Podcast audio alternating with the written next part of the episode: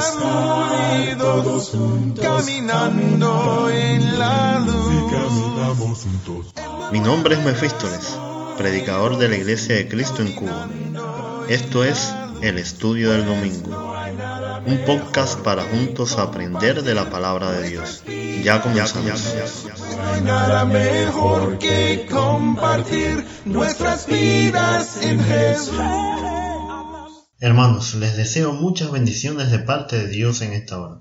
Continuamos hablando de las mujeres que se mencionan en el linaje de Jesús. Judá engendró de Tamar a Fares y a Sara. Hoy estaremos hablando de Tamar y esta extraña historia que encontramos en Génesis capítulo número 38. Lo primero extraño y mal es que con los antecedentes de Abraham buscando una esposa para Isaac, luego Isaac darle el mandamiento a Jacob de tomar por esposa lejos de Canaán, encontremos a Judá buscando una cananea por mujer.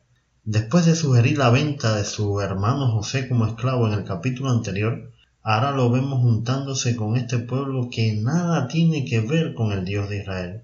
Entre Rubén que tiene relaciones con una concubina de su padre, la violación de Dina y lo que hicieron sus hermanos con aquella ciudad, la preferencia por José y su desaparición, el liderazgo de Jacob como patriarca se vio seriamente afectado. Por esta razón es tan importante el correcto liderazgo de la familia, en palabras y en hechos. Judá actúa sin una guía de su padre buscando esposa, y da la impresión que tomó a esta mujer por puro instinto y atracción. Cuando nos acercamos a Tamar y vemos que sus dos primeros esposos murieron, podemos entender la actitud de Jacob en cierta manera de retener a su hijo menor y darlo por esposo a ella. Al final era una mujer con la que había perdido a dos de sus hijos. Tal parece que ella es la culpable de todo.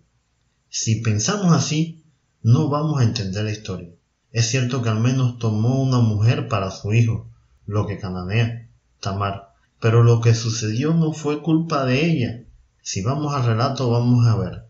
Judá no educó correctamente a sus hijos y su mal comportamiento los llevó a la muerte. Dice la palabra del Señor. Y él el primogénito de Judá fue malo ante los ojos de Jehová, y le quitó Jehová la vida. ¿A qué punto habrá llegado la maldad de Er para que Dios le quite la vida? Es cierto que después que nuestros hijos son mayores son responsables de sus actos delante de Dios, pero nosotros los padres sí somos responsables delante del Señor de la educación de nuestros hijos, y no solo con palabras, también con nuestro ejemplo. Llega el turno de Onán. Uno piensa que con lo que le sucedió al hermano, ésta actúe mejor. Sin embargo, no quiere cumplir con la ley del levirato y dejar un descendiente a su hermano al no querer embarazar a Tamar. Solo disfrutó de tener relaciones con ésta sin llegar a procrear. Y desagradó en ojos de Jehová lo que hacía, y a él también le quitó la vida. Su pecado no fue su control de la natalidad, sino más bien su egoísmo disfrutaba sexualmente de Tamar, pero no quería tener un descendiente con ella para honrar a su hermano. En resumen, Tamar no tuvo que ver en la muerte de sus esposos. Ellos actuaron mal delante del Señor y por esta razón su vida fue quitada. No era una mujer maldecida ni nada por el estilo. Llega el turno de Sela, pero Judá no quiso cumplir con la ley todavía y le dijo a Tamar que se fuera a casa del padre hasta que fuera posible que se casaran. Judá se dice a sí mismo, no sea que muera él también como sus hermanos.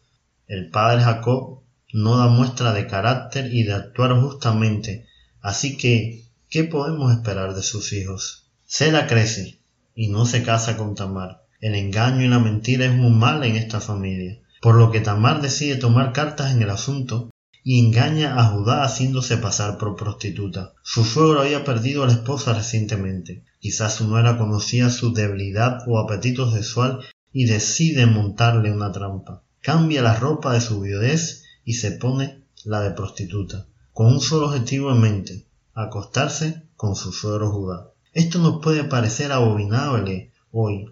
La ley establecía que en caso de ausencia de hijos el suegro o quien éste designara debía asumir esa posición para que la viuda tuviera descendencia. Apenas Jacob la vio allí en el camino, sin reconocerla, tuvo deseos de acostarse con ella, al punto de hacerle la oferta de un cabrito como para no recibir un no por respuesta.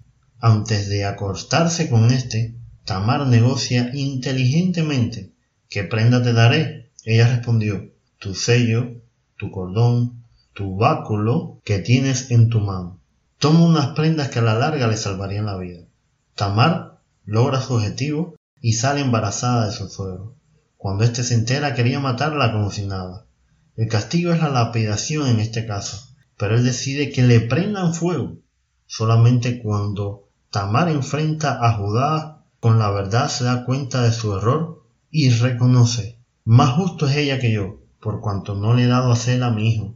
De esta unión nacen los niños, Fares y Sara. Por la línea de Fares tenemos a vos, David y el Mesías.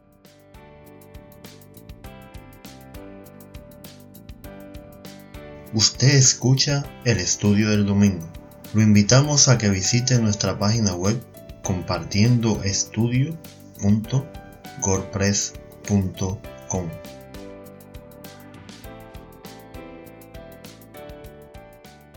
Lo que hicieron los dos está mal, de eso no les quede la menor duda. Los dos usaron el engaño y la mentira hacia el otro para sacar un beneficio. Solo que Judá, como muchos de nosotros, ve el pecado del otro y no el nuestro que puede ser hasta más grande que el que juzgamos. Al menos él reconoció el suyo. ¿Acaso nosotros hacemos lo mismo? Un liderazgo padre ausente en la crianza de los hijos, sumado a juntarse con el pueblo que Dios dijo que no se juntaran, guiado por sus instintos, nos lleva al cuadro que sigue.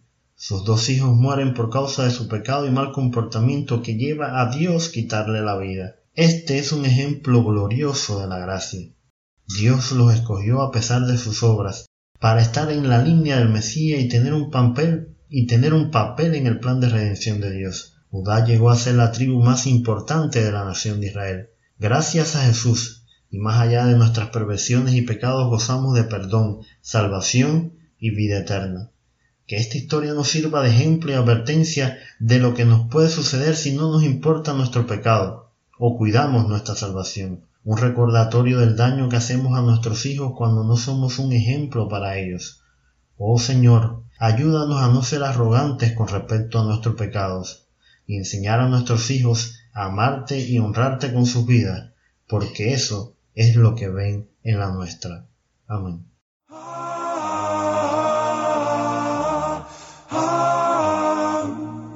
Gracias por escuchar. Te invitamos a que nos sigas en Facebook o Telegram como Compartiendo Estudio.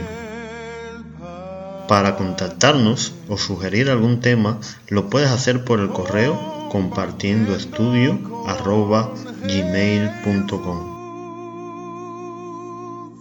Hasta un próximo episodio. El Señor esté con nosotros.